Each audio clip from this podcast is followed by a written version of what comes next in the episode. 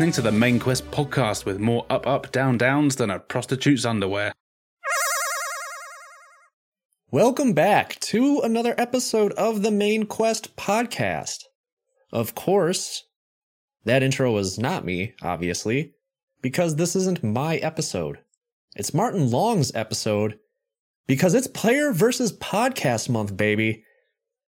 Also known as AKA Listener Request Month. That's right, all month long, I will be talking about games that you guys asked me to play, and you didn't have to pay a dime to do it. All you had to do was ask, and so here we are. I want to thank everybody who sent in a game for me to play. I'm super excited for the batch of episodes that are coming up this month. There's a lot of PlayStation games, super super heavy on the PS1 or PSX if you're weird. Uh, I just call it the PlayStation. I don't know where PSX came from. Anyway, I don't know how many games were submitted that were actually PlayStation games, but that's that's just kind of the look of the draw. So let me stop wasting time here. If you're listening to this episode, you already know how to get a hold of me. So let's get into the main course here Silent Bomber.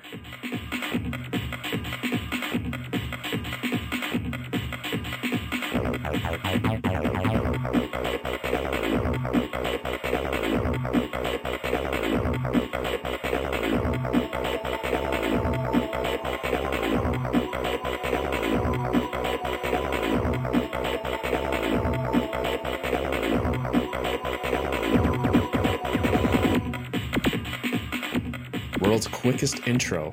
Uh, so I always kick the episode episode off proper with my personal history of the game, and since this is a game Martin picked for me to play, we got to hear from him first on why he picked it and what his history is with it. Hey Keith, how you doing? It's Martin here from the Reviews Brothers. So glad you're getting to play Silent Bomber for the PS1, which was my pick for listener request month. I really hope you enjoy it. But that's enough about you. Let's talk about me and what's my experiences with the game. Well, as far as I remember, I was quite late to the PS1, so by the time I got one, most of the games were very cheap or kind of buy one get one free. And I remember buying it in a store at the same time as Xena Warrior Warrior Princess, which was actually going to be another one of my picks. Um, I'd never heard of either of these games before, but it was buy one, get one free, and it probably cost me about £10, which is very cheap. And I just remember being absolutely blown away by it. Um, it was a really cool game. I'd never really played anything like it before. Loads of action, loads of everything. So yeah, it turned out to be one of, if not my favorite PlayStation 1 game so, yeah, that's about my history with it, really. I just found it in a shop, picked it up on a whim, and never regretted it. Hope you enjoy. Thank you, sir. So, my personal history with Silent Bomber is that I don't have a personal history. my my history with this game is what you're about to hear in the coming moments. But I, I do want to touch on just for a second what Martin was talking about. Maybe some people can relate to this, uh, but I'm mostly all digital now when it comes to playing video games. In fact, the only reason why I have Silent Bomber is because it was on an incredibly thorough file I acquired when I broke my PlayStation Mini wide open. But even with modern games or re releases, I'm more often aware of what I'm buying when I buy it on an eShop. Whereas back in the day, I was a little more adventurous when it came to renting or buying games. Pretty sure I've mentioned it a few times on the show uh, that box art, video game box art, was a big draw for a lot of games. I mean, you look at a game like Castlevania, right? Look at that box art. Cool as shit. But then you bring it home, you play it, and it's kicking your ass all over the place, and you probably never wanted to play it again. You know, just browsing and, and looking at the box arts, box arts, box art back in the day. It's, uh, you know, how I found Shadow of the Colossus in 2005. or uh, whenever that came out. I just saw it. It was just sitting there, just on the shelf. I looked at it and I was like, yeah, I guess. And I brought it home and it like changed my life. That's kind of an exaggeration. it changed my life. Uh, but Shadow of the Colossus, I mean, if you've played it, you know. It's an incredible game. So when Martin spoke about buying this on a whim, I feel that. There's something, it's too easy to know everything about a game before it comes out these days. You know a lot about a game a year prior to its re- release most of the time. And when I was growing up, you really had to go out of your way to know what games existed and what they were. Otherwise, it pretty much boiled down to you asking the person across the counter from you or just picking it up, you know? The other part too is I'm older now, right? And I'm a little more careful about where I spend my money, even though if you jumped into my Microsoft and PlayStation or Nintendo library, you wouldn't think so. Can always be much worse. But I'm being a little more proactive about my video game purchases than I was, you know, when I was a kid or teenager, early adult. So, anyway, I'm not sure where I'm going with this rant or if I've even made my point at all. I'm just glad Martin didn't pick Xena for me. Uh, not a lot of meme picks submitted this year, so uh, appreciate it, guys. So, on to the development for Silent Bomber. Silent Bomber is an action adventure game developed by CyberConnect, who is now CyberConnect 2, and published by Bandai. The game was directed by Hiroto Nozono, designed by Takayuki Asobe, and Chikayo Fukuda uh, did the work on the soundtrack.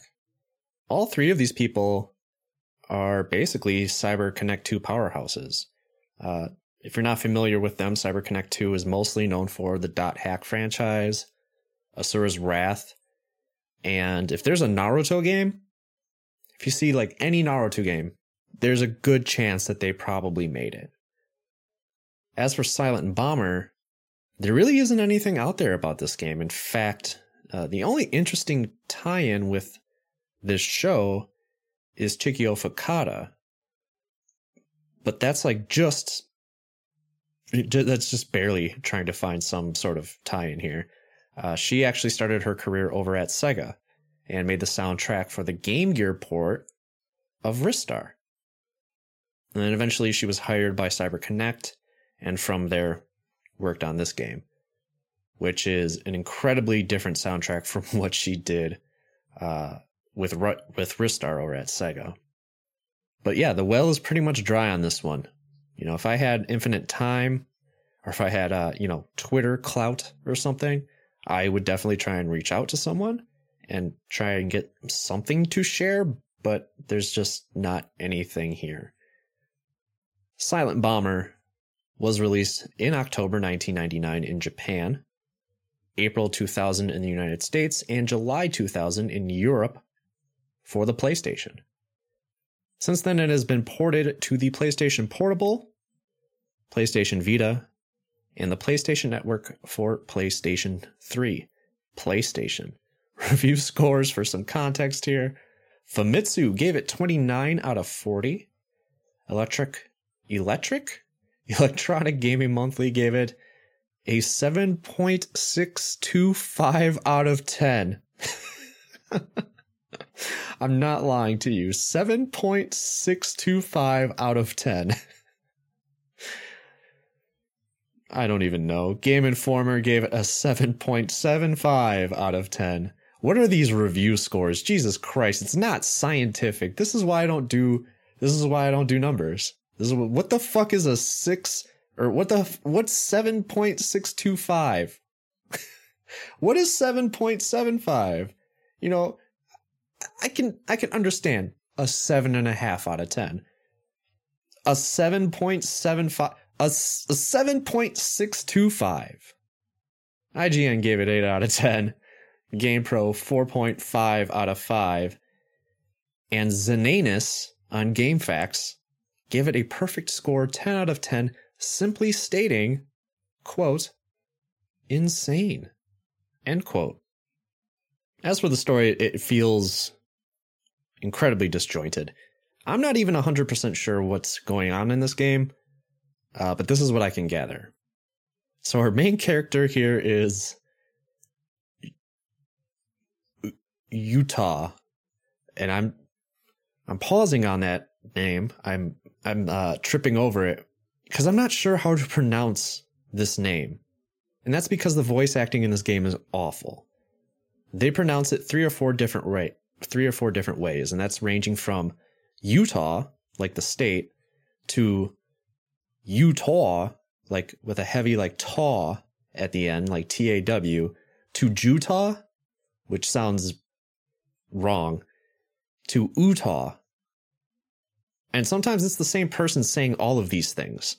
And that person being the the person that is uh who voices Annri, who is Utah's mission captain. Co-pilot, I'm not really sure. I'm not sure how to say this name. It's spelled J U T A H. Jutah. Jutah? I don't know how to say it. They say it different every fucking time. Regardless, Annri basically gives us the missions that we're sent on. Her and Jutah eventually form a relationship towards the end, and I don't feel like it's earned really. Like it's just it just kind of happens. Jutah tells Annri his feelings, Annri tells Jutah her feelings, and then all of a sudden it's just a thing. Who knew who knew love could breed so easily on the battleground? Honestly, the story's crap. And it's not the highlight of the game anyway. You could easily take the story out of this game and it wouldn't change much. But both of these people, they're they're part of a larger crew that has to stop a star destroyer, but it's not a star destroyer. It's a star destroyer like ship called the Dante from destroying their home planet. You don't even really meet the crew.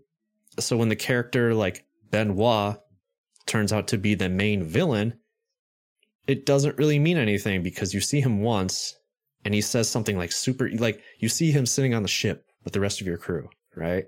And he says something really shady that absolutely does not hide the fact that he's the villain. And then when like Jutah is like, Benoit, what are you doing? It's like, man, I don't know. Like, was he really trying to be a good guy? Because he wasn't trying very hard. Like, he wasn't hiding it at all. so.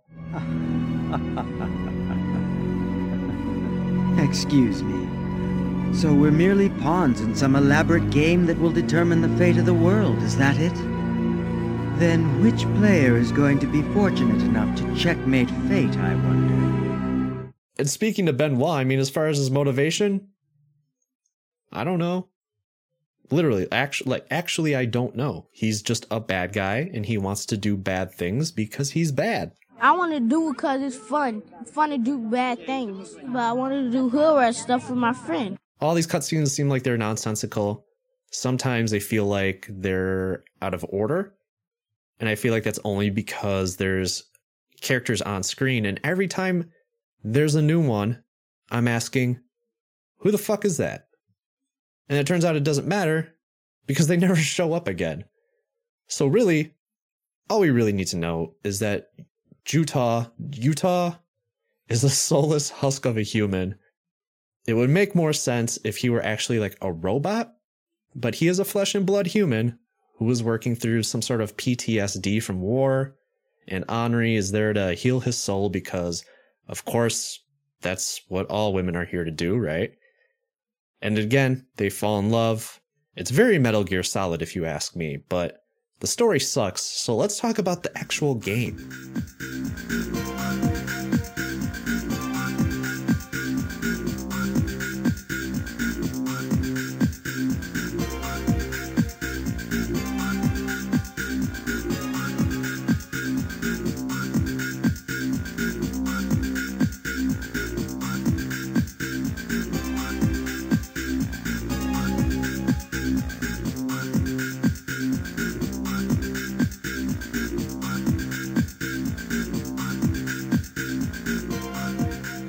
For as fun as this game is, I'm giving a little bit of my my final thoughts away, it's not a deep game at all. You know, what you see is what you get, but I don't feel like it's shallow by any means.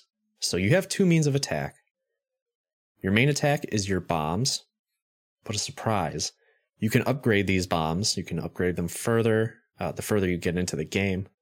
How much you want to upgrade them is up to you, which is something I'll, I'll talk about in a second here. So you can either place these bombs wherever you're standing by pressing triangle and then trigger them by tapping triangle once again. You can also hold down square, which activates this. Uh, it's like an aiming reticle. It looks more like a cone, like an aiming cone, and that shoots the bombs wherever you're aiming at. And then your other means of attacks are through these three different sub weapons. You've got napalm, which acts like the bombs but has like a sustained burn damage. It's like damage over time, right? You got paralysis, and then you've got one that sort of acts like a black hole. The game has a ton of different enemy types, all of which can be taken down with normal bombs. It's totally up to you, but these three different uh, elemental bombs can be used in tactical ways depending on uh, what your situation looks like. So, for instance, the napalm bomb is probably like the most effective weapon here. It does a ton of damage over, uh, you know, a matter of seconds as well as it has a pretty wide area of effect. But you might run into a boss that has a ton of regular enemies in the arena with you.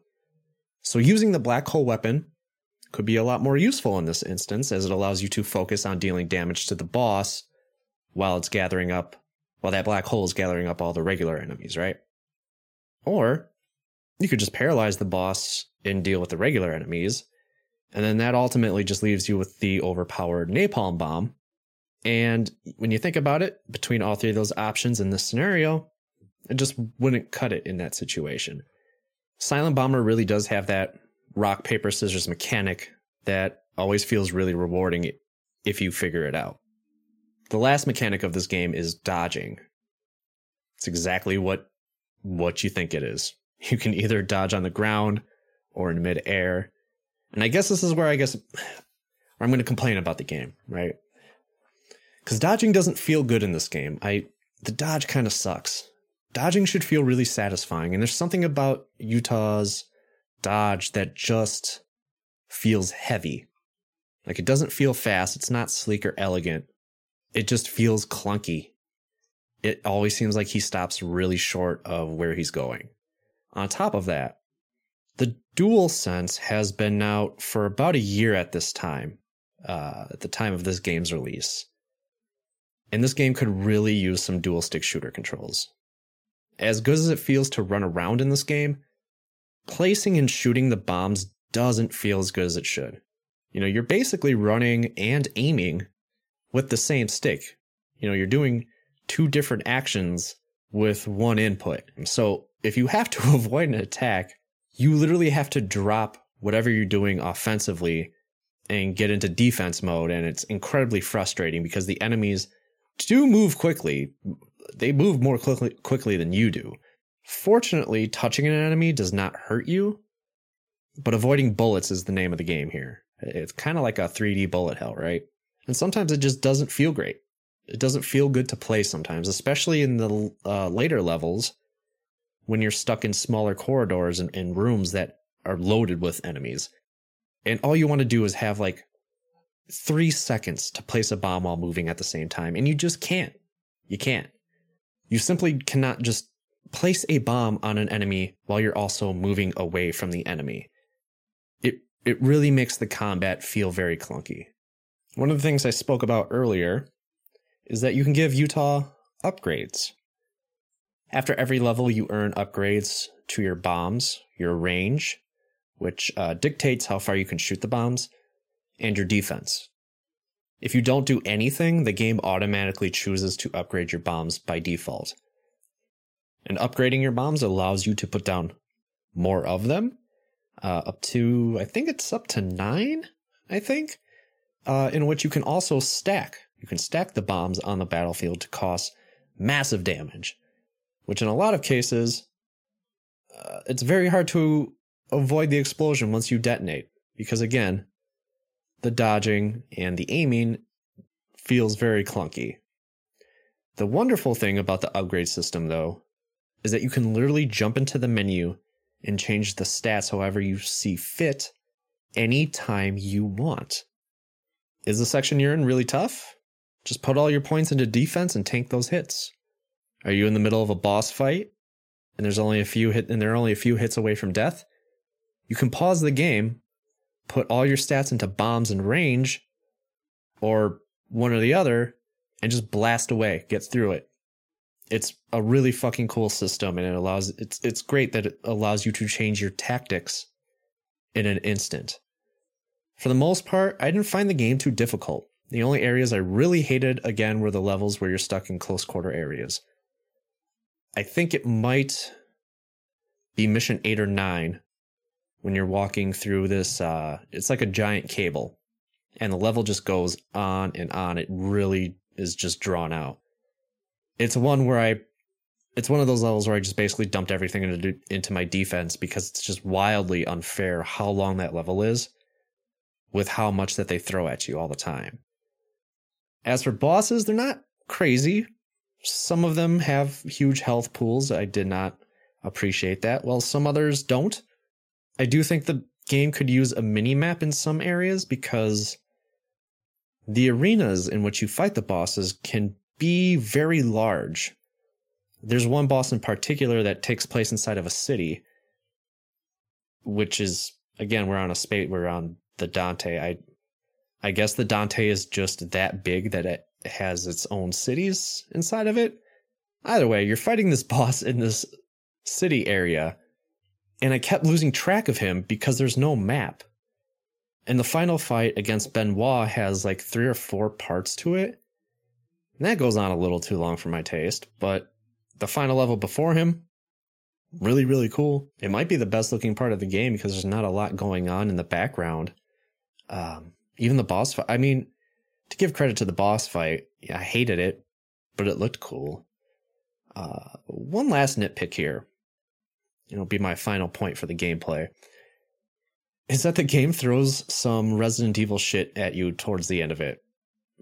I guess they thought maybe introducing bioweapons in the game would create a unique situation, but I I honestly could have done without it. The game was creative enough up to this point that I just didn't feel like these monsters even belonged in these in, in this game. The game is pretty short over, overall, but honestly, they could have cut like two or three missions out I feel like these monster sections really kind of breaks the immersion a bit.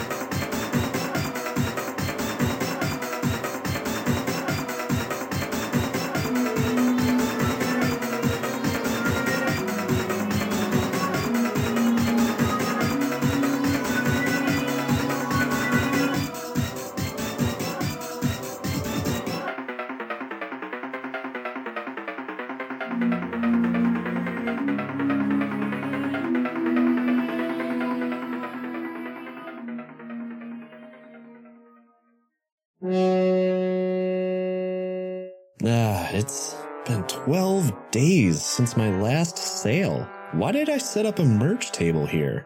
I don't even have any listeners in Raccoon City. I guess I should be thankful that guy in those really cool sunglasses let me use his house. Hey! Oh god, finally! Customers! I was beginning to think everyone in this house was dead or something. What is this? What are you doing in this place? Well, I'm just here selling Main Quest merchandise from redbubble.com forward slash people forward slash Main Quest pod. What are you guys doing out here? you must be from the Bravo team. Bravo team? What? No, no, no, no. I'm, I'm just a, I'm a podcaster. I'm from the Main Just a moment. I found something. What is it? That, uh, that, that's a, uh, Resident Evil series themed tote bag. The house on that artwork looks suspiciously familiar. But um, yeah, I've also got pins, stickers, and themed phone cases that you can store in that thing just in case you run out of inventory slots. You saved my life. I owe you one. hey, let's uh hey, let's not get dramatic, okay? You you don't owe me anything. But if you do feel like supporting the show, all of the funds feed directly back into the podcast so I can keep putting out great content and even more designs. And the best thing about Redbubble As not only are they print on demand, but your quality merch will arrive in no time at all. He's insane! Whoa! Let me take care of this. And yeah, as you can see, there's even a selection of shirts for the beefiest of boys like Mr. Redfield over here. Thank you. That site again is redbubble.com forward slash people forward slash main quest pod, or just visit the link in the show notes. Well, I guess I can pack it up for tonight, but how the hell am I going to get through these locked doors? Here's a lockpick. It might be handy if you, the master of unlocking, take it with you.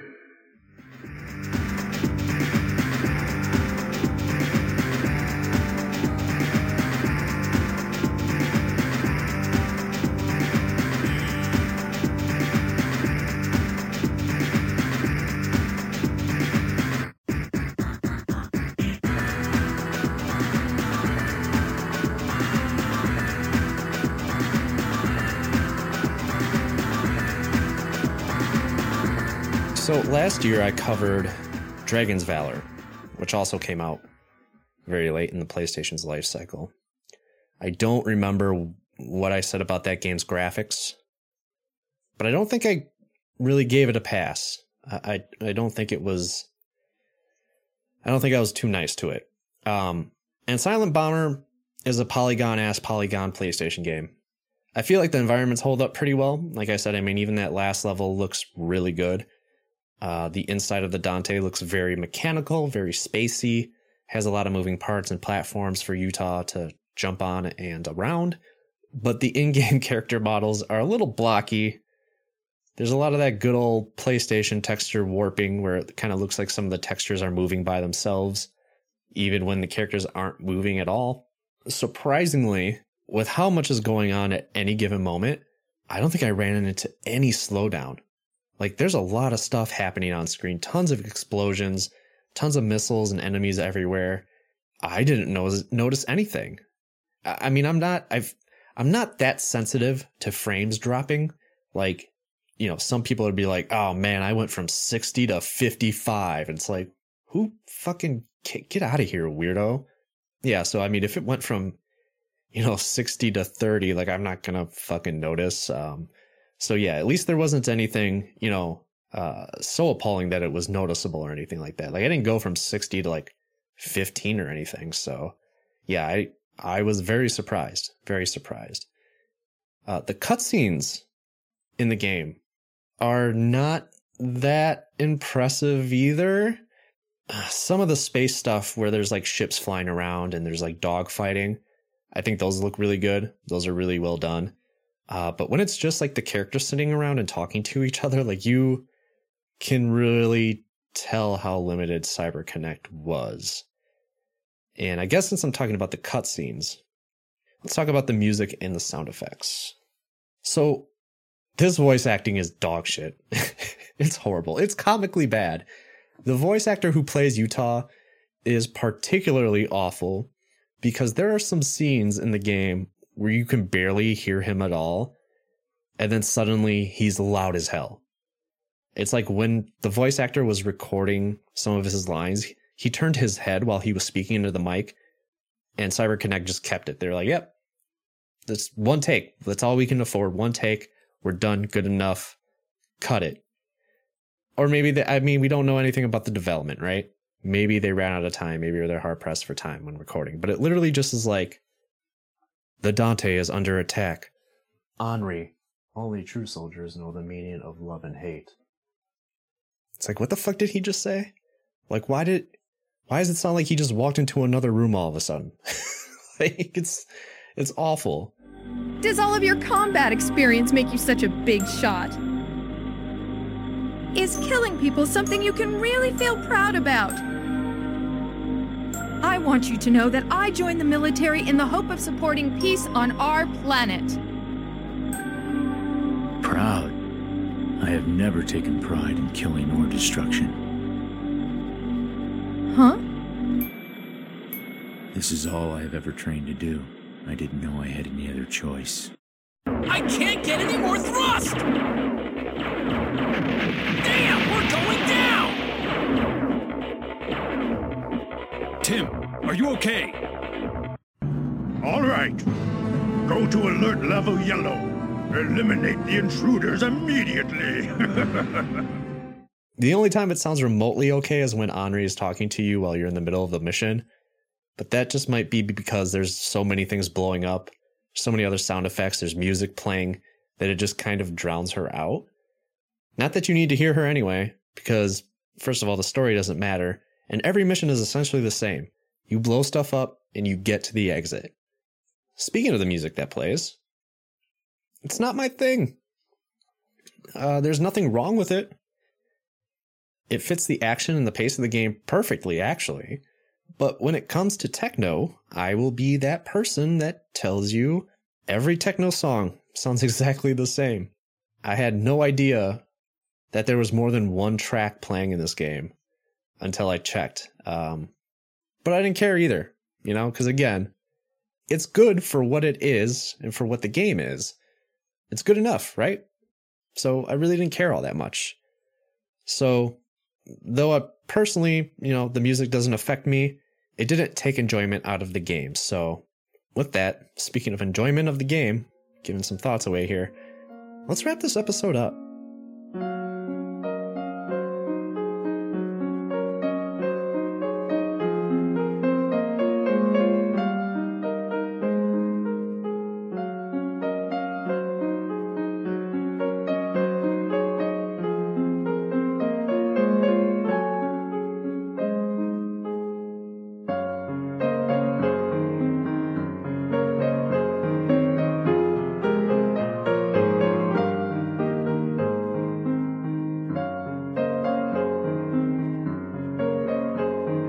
Would I recommend checking out and playing Silent Bomber in 2023? Yes, but with some caveats, of course. I think there's a lot of things I personally let slide with games from the PlayStation era because it is my favorite system. So whereas I, you know, I don't mind the graphics that much, they're certainly dated. But I guess at least it's nice that the characters' mouths move in cutscenes, right? It's got that. And the controls would be better suited by the tech inside the DualShock instead of the standard PlayStation controller. And all of these issues that I bring it up could have easily been fixed if the game maybe got delayed or was developed for the PlayStation 2, which literally came out like five months after this game was released in uh, the United States. So, if you do take my recommendation and seek this thing out, go in knowing you're going to get something that's a little clumsy. It looks like a collection of polygons, uh, but everything else about it is great. Blowing things up, a lot of things with a lot of explosions, is incredibly satisfying. It's a very linear game, and the gameplay isn't deep, but it's super satisfying to mess with all those uh, different sub weapons, you know, and ah, it was just enjoyable. It was enjoyable digging through the tools to see what worked best on which enemies so that you can just bulldoze through each stage and get to the end. And if it gets too tough, that accessibility is there. You can jump into the menu and change your stats up however you want, whenever you want. It is really incredibly accessible in that way. And then, you know, at the end of every level, you get uh, some Resident Evil type deliveries from these voice actors, uh, and you get some cutscenes. So, kind of rewarded with that. But yeah, I think uh, Silent Bomber is going to be a light recommendation for me, dog. So, Martin, thank you, man. Thanks for letting me play this game. And thank you guys for listening. But that's not the end of Listener Request Month. Next week, I'll finally be talking about my first Super Nintendo game on the show. It's another favorite console of mine. Remember how um remember how this podcast used to be a Nintendo podcast? I kind of miss it a, a, little bit to be honest. Uh anyway, I'll be talking about Ardy Lightfoot. Take care of yourselves and remember, it's okay to like a video game.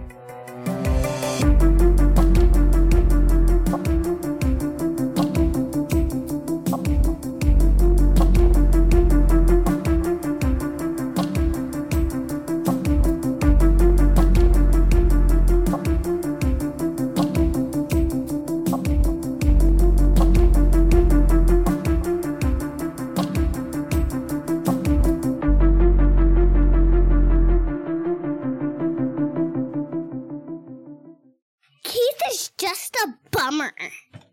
He said bad words on the Main Quest podcast.